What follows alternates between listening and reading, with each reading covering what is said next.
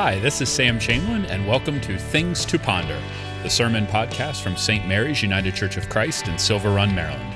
Follow along with St. Mary's at stmarysucc.org or on Facebook and Instagram. Wishing you peace and good, my friends.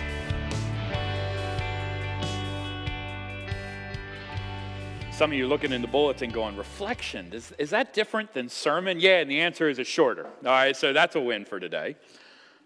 But today, I just, there's so much going on today that I simply want to reflect very briefly and kind of set us up for what it is that we will be doing here in just a couple of minutes. Because we'll light candles and remember those who have passed away in the last year. We're going to distribute Bibles to our confirmands and to celebrate their journey as disciples of Christ. And then we're all going to gather around this table and receive communion. There's a lot to do. And so I want that to be the thing that speaks today. But I do want to reflect for a second, again, because today is such a unique day in the life of the church. It deserves to have something said about it. And so I want to direct your attention briefly and quickly to Psalm 24. It's printed in your bulletin, you can see the entirety of it.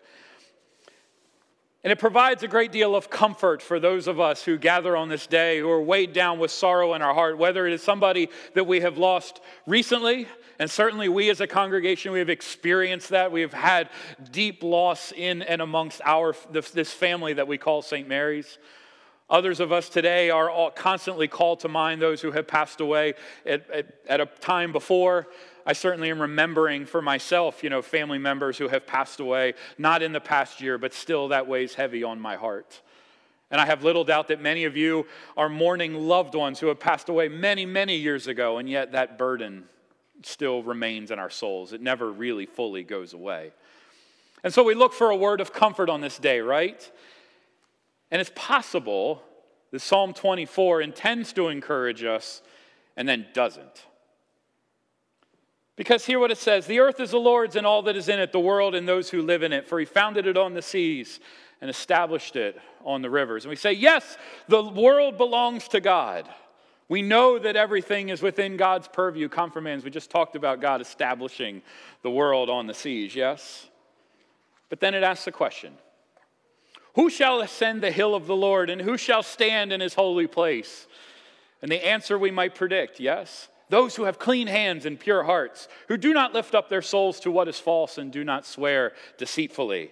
They will receive blessing from the Lord and vindication from the God of their salvation. Like, rock on. Yes. The people who go up the mountain of the Lord are the good people, right? Yeah, they are. Which might be a problem for me, because I don't know that I have clean hands and a pure heart.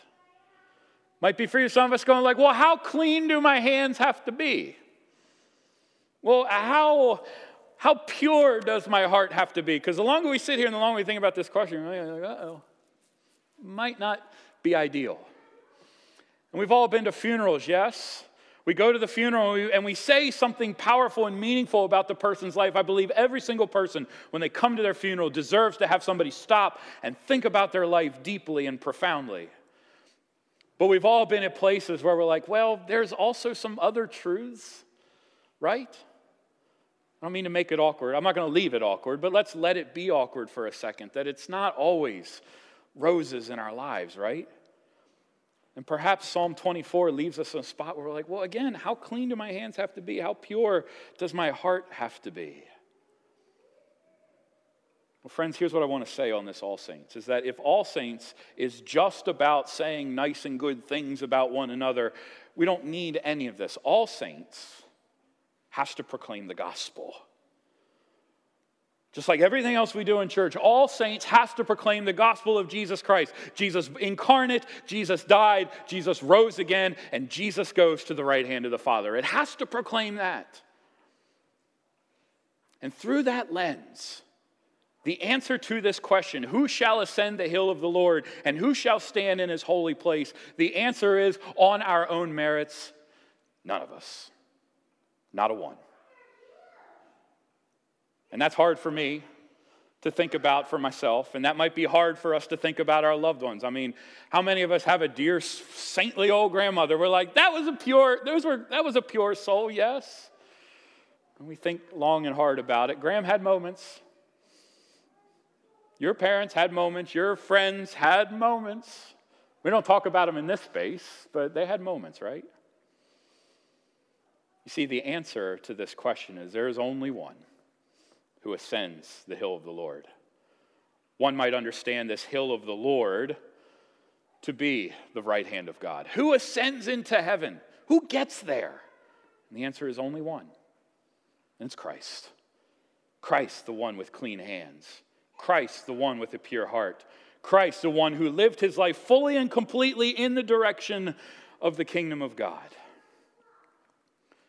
And so you say, well, does that leave us out then? Then what is all this? Why do we celebrate this? Well, no, it doesn't leave us out. And this is where the gospel happens. Because Jesus says, I'm taking you with me. Jesus says, I'm going to gather you together.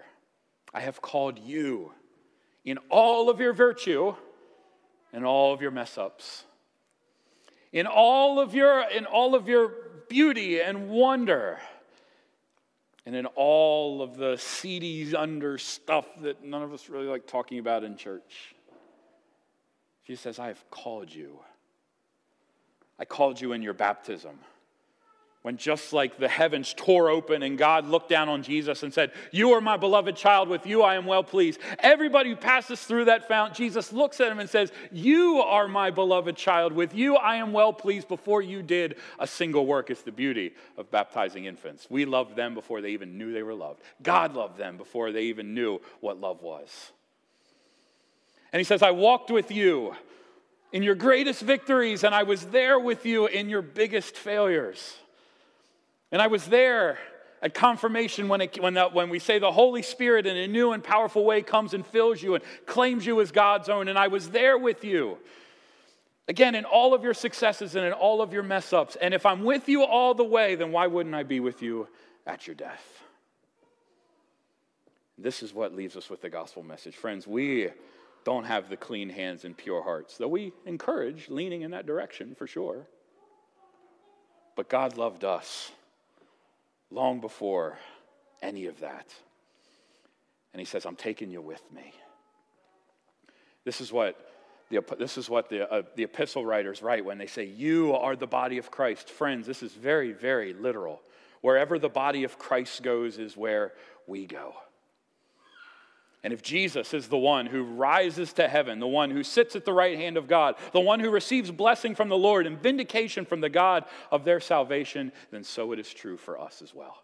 Wherever Jesus goes, he's taken us, all of us, with him. And that's when the back end of this psalm really pops. Lift up your heads, O gates, and be lifted up, O ancient doors, and let your minds run to your favorite fantasy and think about these huge, heavy, ancient doors. And the angels say, Open them up because the King of Glory is coming in. Well, they don't have to be open that wide if just one dude's coming, but they got to be thrown wide open if all of us are coming.